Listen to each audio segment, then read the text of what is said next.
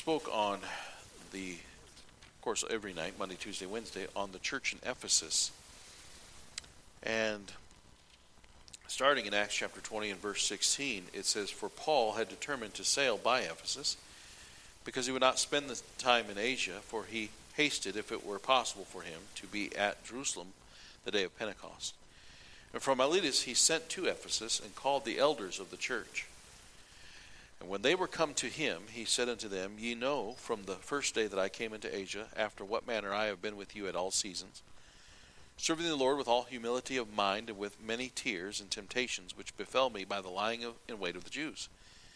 And how I kept back nothing that was profitable unto you, but have showed you, and have taught you publicly and from house to house, testifying both to the Jews and also to the Greeks repentance toward God, and faith toward our Lord Jesus Christ. And now, behold, I go bound in the Spirit unto Jerusalem, not knowing the things that shall befall me there. Say that the Holy Ghost witnesses in every city, saying that bonds and afflictions abide me. But none of these things move me, neither count I my life dear unto myself, for so that I might finish my course with joy, and the ministry which I have received of the Lord Jesus, to testify the gospel of the grace of God. And now, behold, I know that ye all, among whom I have gone preaching the kingdom of God, shall see my face no more. Wherefore I take you to record this day that I am pure from the blood of all men. For I have not shunned to declare unto you all the counsel of God. What a statement that he, he has shared with everybody he was supposed to. The the gospel, and he is not guilty of anyone's blood on his hands should they die and go to hell without salvation because he shared the gospel with them. But then he says to the elders in Ephesus from verse 17, he says this in verse 28 Take heed therefore unto yourselves and to all the flock over the which the Holy Ghost hath made you overseers, to feed the church of God which he hath purchased with his own blood. Take heed, pay attention to the flock. Why? Verse 29 For I know this, that after my departing shall grievous wolves enter in among you, not sparing the flock. Also of your own selves shall men arise, speaking perverse things, to draw away disciples after them. Therefore, watch, and remember that by the space of three years I cease not to warn everyone, night and day, with tears. So Paul is saying to these people, these leaders, these elders in Ephesus, the church there, that you need to take heed as shepherds, because after my departing, grievous wolves will enter in among you, not sparing the flock. Also of your own selves shall men arise. In other words, not just from the outside, but even from the inside. Will men arise and speak perverse things to draw away and cause church split and whatever? Verse 31 Therefore watch, and remember that by the space of three years I cease not to warn everyone night and day with tears. How do we watch? How do you and I watch? I think watch and pray goes together. And so we have to understand that, that just like the church in Ephesus, so grievous wolves and Satan's attack will come here. And so we have to watch and pray. And I don't think any of us in here, including me, would stand up and say that I'm praying more than I need to, or that I'm even praying as much as I need to. and that, let me just remind you as we turn to Ephesians now in chapter 3 that even though this was a great church, this church that was at Ephesus, it no longer exists today because eventually it did die out. Eventually it petered out, and maybe there's descendants of that church somewhere else, but that church doesn't exist today. I don't know how long we will go as Mountain View Baptist Church for another 25 years or 50 years or 100 years. But if the Lord doesn't come before then, it's possible that this church could stop existing. I mean, after all, most of us in here won't be alive 75 years from now. And so we need to realize that these things can happen. But you know what's really sad is when it happens not because of age, but because of sin and attacks from Satan. And so we need to be aware of that. And it is important that you pray for one another. And that's what we're going to talk about tonight is our praying and our praying for one another.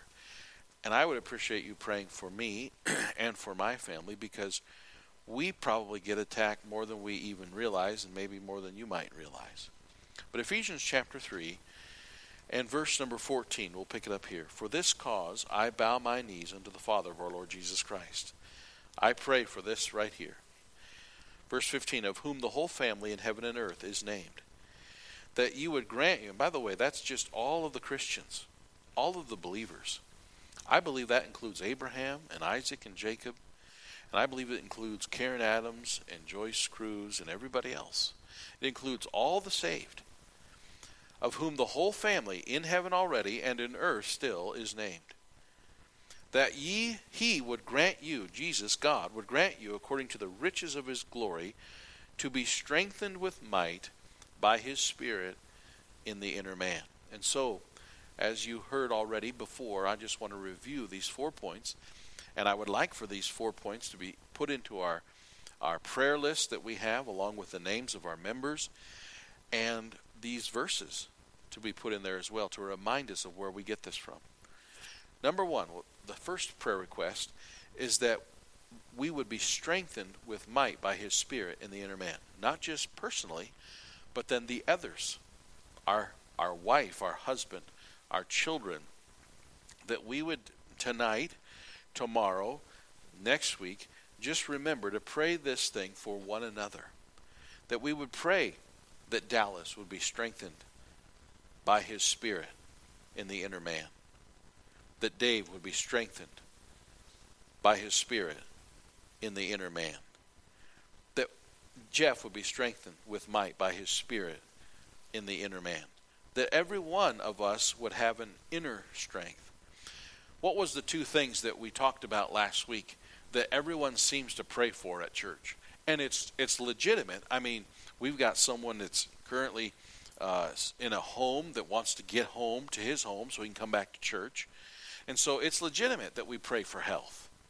But typically, the predominant prayer requests that we have in churches is about two things, and I and I use two words that rhyme: health and wealth. That's the two things we're most concerned about.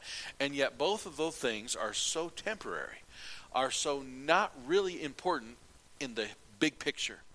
They're just temporary. You say, wait a minute, you got to have health and wealth. Yeah, for the first hundred years of your life.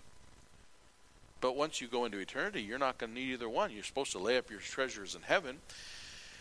Let me show you a passage. Keep your finger in Ephesians chapter 3, but go with me to 3 John. 3 John. How often does that get mentioned? Third John, all 14 verses of Third John. We're going to read the first few verses, all right? Third John. Still John, but it's the third of the three epistles called John. And John says this to the elder unto the well beloved Gaius, whom I love in the truth. He's writing this to Gaius. Verse 2 Beloved, I wish above all things that thou mayest prosper and be in health, even as thy soul prospereth. For I rejoice greatly when the brethren came and testified of the truth that is in thee, even as thou walkest in the truth. I have no greater joy than to hear that my children walk in truth. I, I believe what that's saying there is, is that John led Gaius to the Lord, and now Gaius was his spiritual child in the faith, so to speak. I have no greater joy than, my, than to hear that my children walk in the truth. Now, maybe he's talking about his literal children. Either way, it's a great verse. And we have a picture of all four of our children with that verse next to it. I have no greater joy than to hear that my children walk in truth. That is a great joy. But I want you to notice, we read it kind of quick, but did you notice verse 2? Beloved, I wish above all things that thou mayest prosper and be in health, even as thy soul prospereth. Now, what's different about that than what you normally hear? Let me, let me tell you what's different about that. I pray that you'll be as healthy physically as I know you are on the inside. That's a compliment. Let me ask you a question. How healthy would your body be if it was as healthy as your soul is right now. Anybody in here got more healthy on the outside than you are on the inside? Because that's wrong.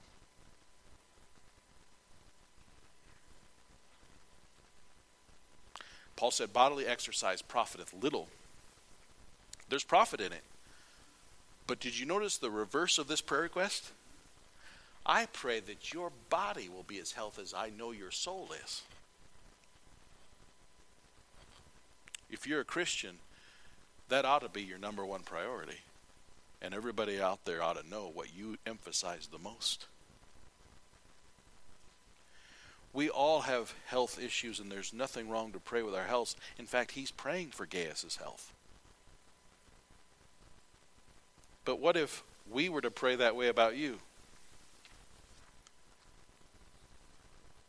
What if someone said, Lord, please, please help Pastor's health physically to be as good as his soul's health? It reminds me of when the preacher bowed his head with the car salesman and said, Lord, please bless this car salesman and, and give him blessings and be, be favorable to him as he deserves.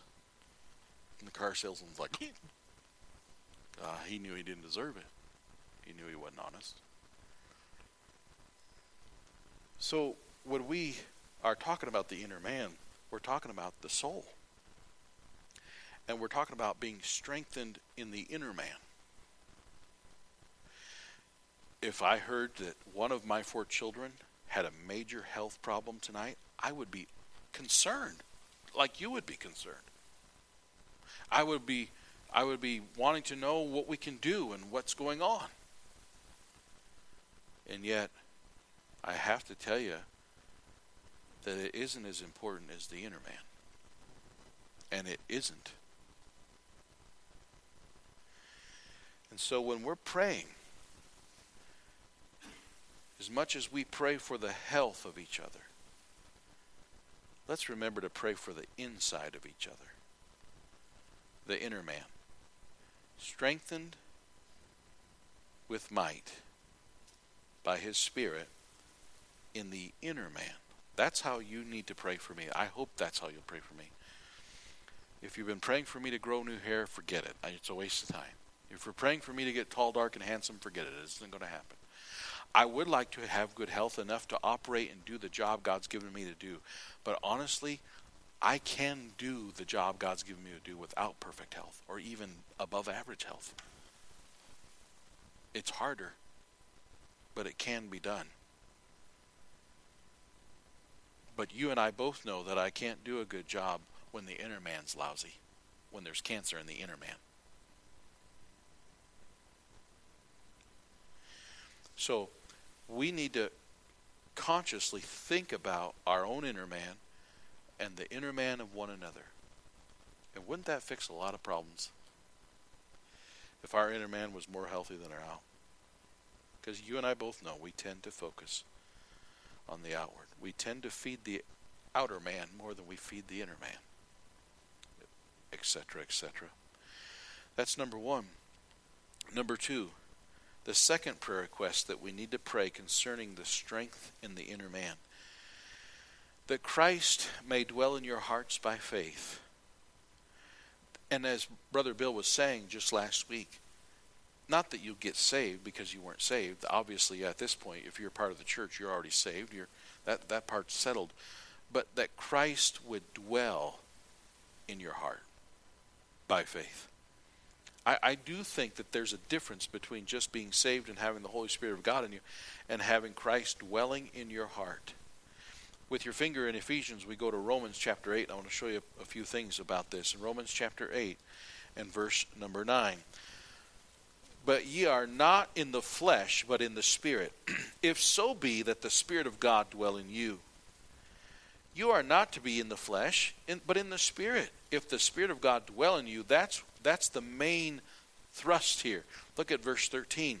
For if ye live after the flesh, ye shall die. What does that mean? If that's what your mind is on, if that's what you're focused on, if that's what your living is on, you shall die. And that's true. I mean, if, if you're just a fleshly person, you're going to die. But if ye through the Spirit do mortify the deeds of the body, ye shall live. The Bible teaches us to mortify the flesh. What does that mean? Uh, at verse, chapter 12 says, a living sacrifice. A sacrifice, yet still alive. Mortify the deeds of the body, you shall live. we are led by the Spirit of God to do such a thing. And so in Colossians 3 it says it. And Galatians chapter 2 verse 20, I am crucified with Christ, nevertheless I live. If we would mortify our flesh. And so that's the second thing about this is that we would let Christ dwell in our hearts, but we can't if we're not going to mortify the flesh. We have to we have to clean house. Um, Jesus isn't going to live and dwell in a relaxed way in a dirty place. And our flesh is dirty. And so we mortify. If you don't know what mortify means, it's the same idea as mortician and mortuary. It's all about death.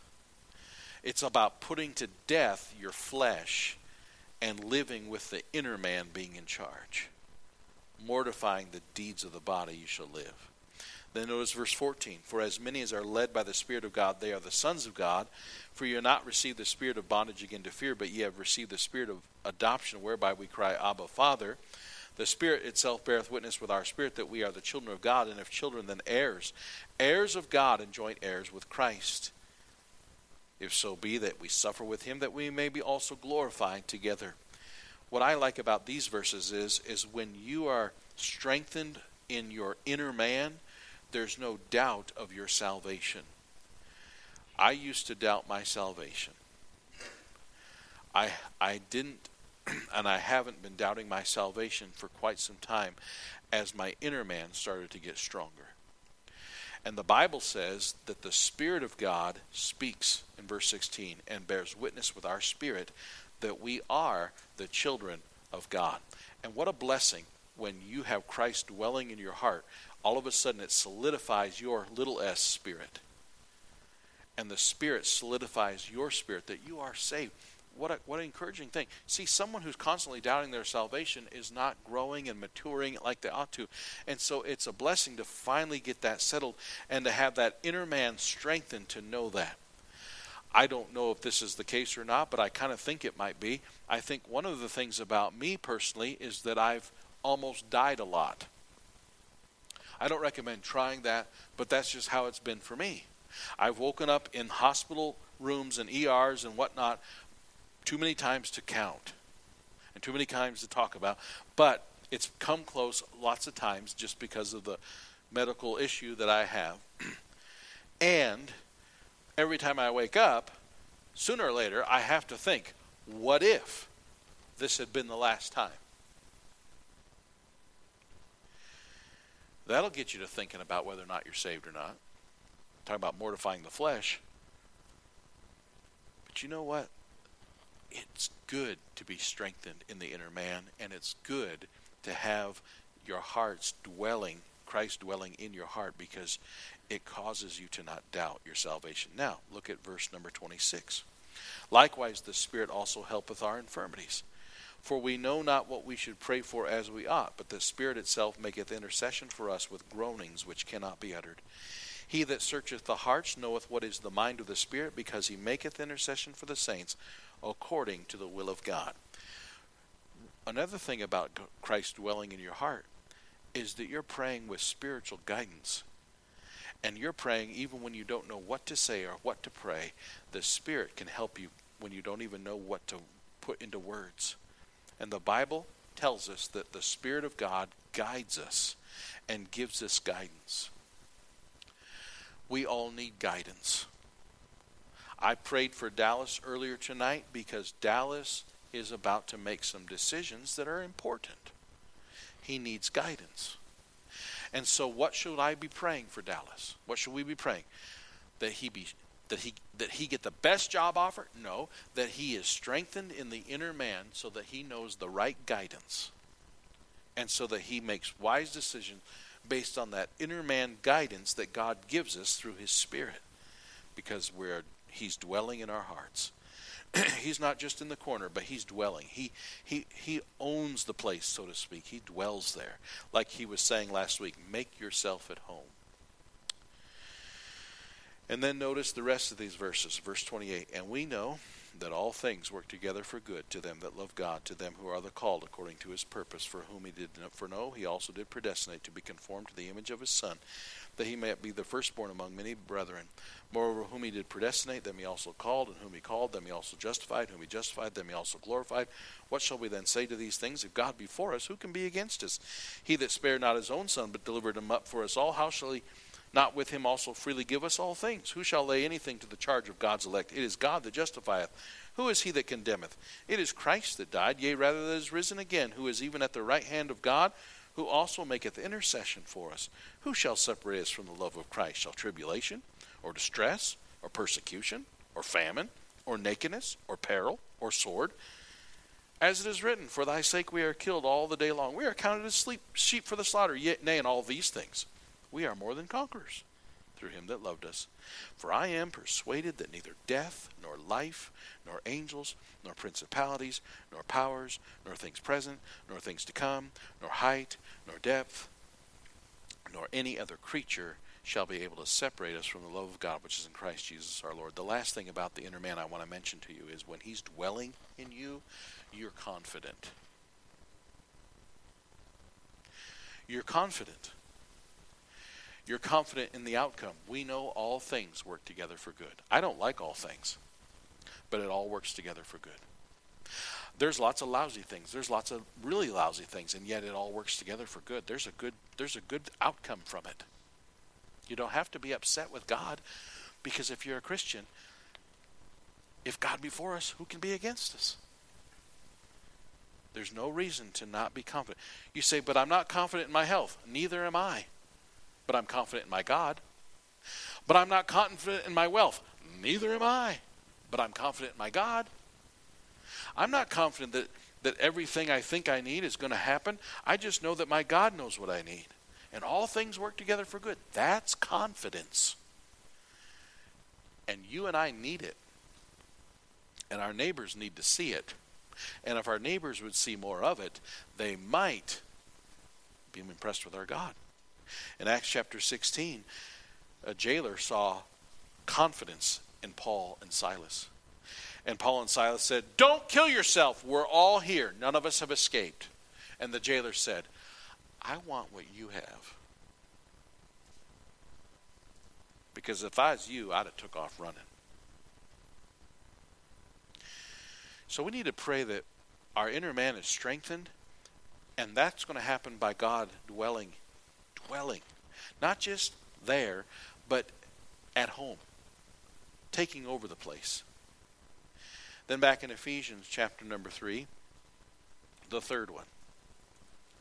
Ephesians chapter 3 and verse 17b, the second half of verse 17. That ye, being rooted and grounded in love, may be able to comprehend with all saints what is the breadth and length and depth and height, and to know the love of Christ, which passeth knowledge. That you would be rooted and grounded in the love of Christ for for for you, the love that Christ has for you, and the love that we can have for one another. I'm not there yet. How about you? I, I'm not I'm not where I should be in all the love of Christ. The more we experience the forgiveness and mercy and grace of God, the more we recognize how much He loves us, and, and we love Him only because He first loved us. And when we when we are exposed to how awful we really are as people and as sinners, it encourages us and reminds us of the grace of God. Miss Wilma was teaching about John Newton earlier tonight to the young people. And at the end, when he was about to die, he said, I think, I think this is what he said. I know that I'm a great sinner, and he's a great Savior. Did I get that right? Guess what? The older I get, I know I'm a great sinner, and he's a great Savior.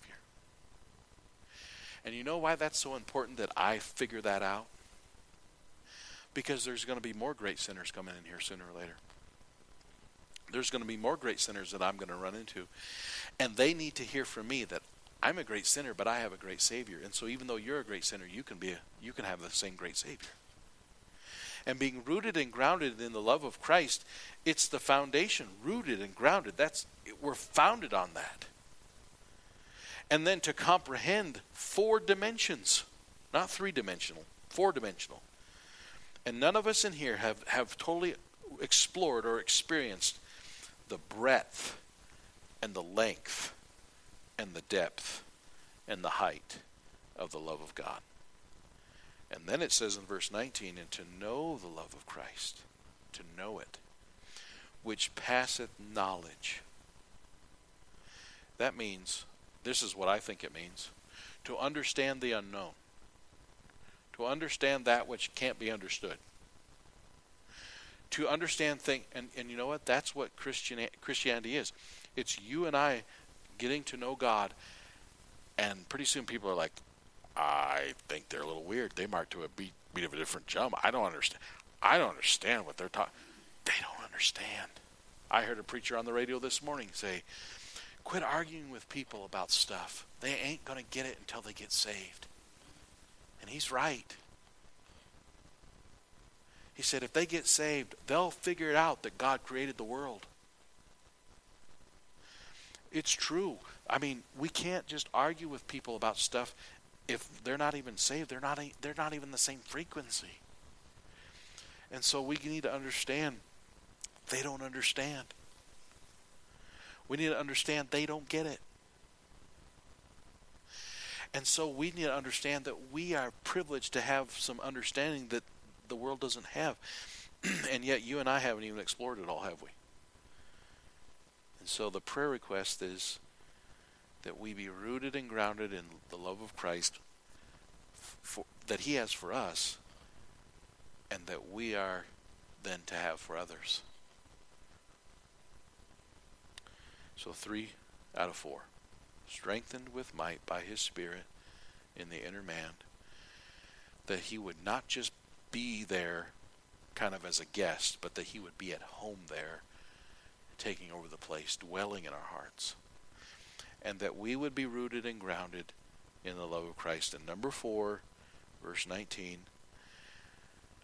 and that you might be filled with all the fullness of God. I don't even know how I can describe that because I don't know the, the, the fullness of God other than that He is the he is the fullness of everything. But I do know this that our passage does include the Trinity. Our passage mentions God the Father in verse 14. Our passage mentions the Spirit in verse 16, and our passage mentions Christ in verse 17. He is the Godhead, and we're to be filled with the fullness of God. Earlier tonight at, during Anchor Club, Mikey had an assignment in his anchor book to write a letter to a public f- servant. And he decided to write a letter to someone at the sheriff's office.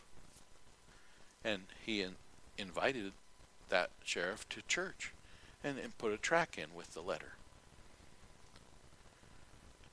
I thought, what if what if this person were to actually come out of just out of being impressed? And if they came, what would they experience?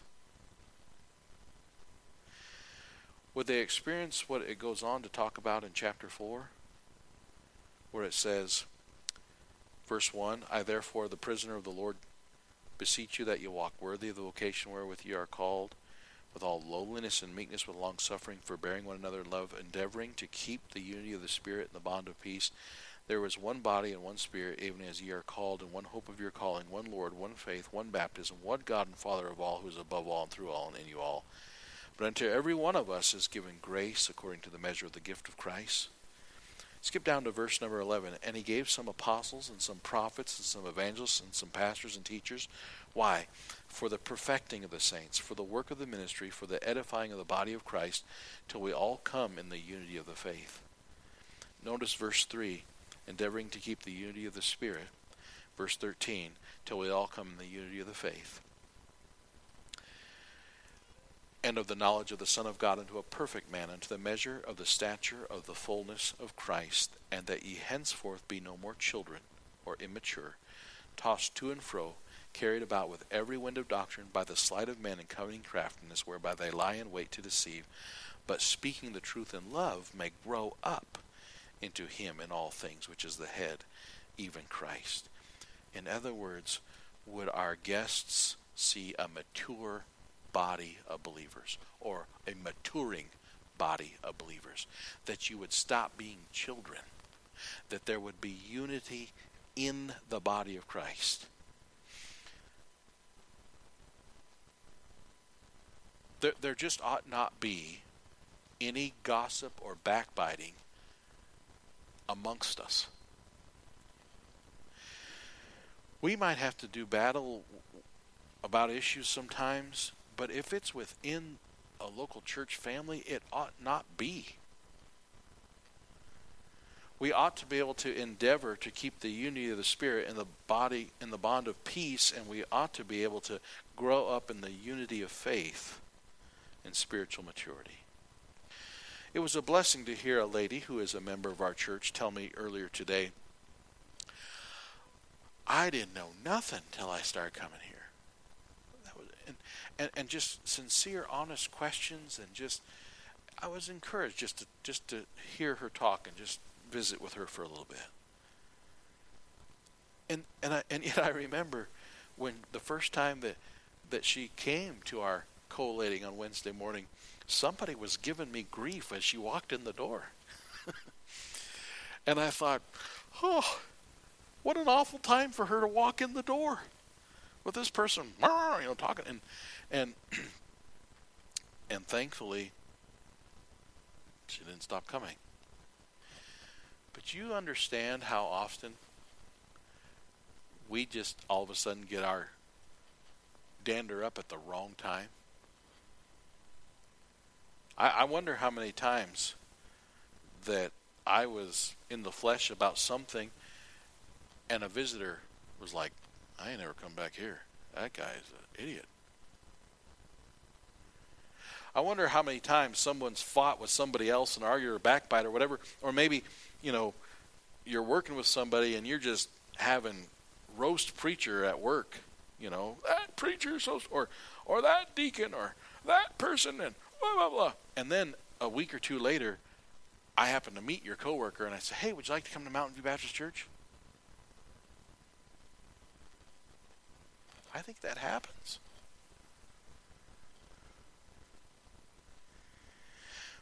But but the main reason why we should that we should be filled with the fullness of God is because God wants us to grow up and mature until we are complete or perfect as a perfect man complete the stature and the fullness of Christ that if a visitor came in and saw us operating, they would say, "This, these people are Christ-like." The next person that's getting baptized said something like that. I just feel like this is where I need to be in church. Praise the Lord to hear that. But you know what? If if I heard that, Satan heard it too. And remember what what they warned Ephesus about there's going to be wolves coming in. There's going to be attacks and there's going to be all kinds of spiritual opposition. Somebody said it if you're doing something for God, Satan's going to be doing something to you. The churches that aren't doing anything for God are the ones that Satan's not messing with. They're already doing his business by not doing it, God's business. And so the fourth is that we would be filled with the fullness of God, not just the knowledge of how to get saved. Paul said that I may know him. That we would be filled. And that's why I think we need to be in church more than less. Hebrews says, as you see the day approaching, you ought to be doing it more and more, not less and less. Filled with the fullness of God. And back there in Ephesians chapter 4 it goes on in verse 4. And it talks about some of these things and the, the body being one body joined together as members.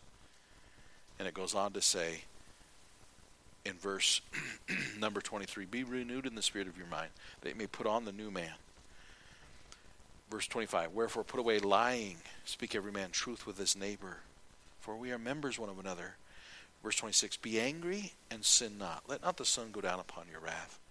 Neither give place to the devil. Let him that stole steal no more, but rather let him labor, working with his hands the thing which is good, that he may have to give to him that needeth. Let no corrupt communication proceed out of your mouth, but that which is good to the use of edifying, that it may minister grace unto the hearers. And grieve not the Holy Spirit of God, whereby ye are sealed unto the day of redemption. Let all bitterness and wrath and anger and clamor and evil speaking be put away from you with all malice, and be kind one to another, tender hearted, forgiving one another, even as God for Christ's sake hath forgiven you. That's what the fullness of God produces. So those are the four requests that we need to be praying. That Jeff and Ross and Josh and Joseph and Joey and Dave and Ron be strengthened with might by his Spirit in the inner man. That Christ would not just be their Savior, but that he would really dwell in their hearts. That they would become rooted and grounded in love. And that they would be filled with the fullness of God. And then verse 20 and 21 of chapter 3 says, Now unto him that is able to do exceeding abundantly above all that we ask or think, according to the power that worketh in us, unto him be glory in the church by Christ Jesus. It might sound impossible. It might seem like it'll never happen. But it can because he's able to do exceeding abundantly above all that we could ask or think. And so if you're like me, you pray a couple times and then you say, forget it, he's not going to answer. How about a couple thousand times? How about a couple million times? Just just continue to wait for him to do it. That's the prayer requests we need to have. Those four things. And all you got to do is go to Ephesians chapter 3 and look at the last few verses, and you'll see it. And just keep praying that and thinking about that. And that's what I need to do. That's what my family needs to do. That's what everybody in our church family needs to do, is to just be reminded to pray for another. And it's true. If you'll pray for people, it's hard to be mad at people. Isn't it true? It's hard to sin against someone you're praying for if you're seriously praying for them. Let's pray. Lord, we thank you for your word. Thank you for the reminder we had last week and this week. Help us to realize that if our church is if our church is something for you, then Satan doesn't want it to be. So help us to pray for one another these ways, these four ways, and to pray with belief, knowing that you're able and pray with humility and pray with, with sincerity, and that you would make a difference, and that you would be the one shining, and that all of a sudden others in the in our community would realize there's something different because we've changed and we're changing and we're maturing. Help us to do so, we ask in Jesus' name. Amen.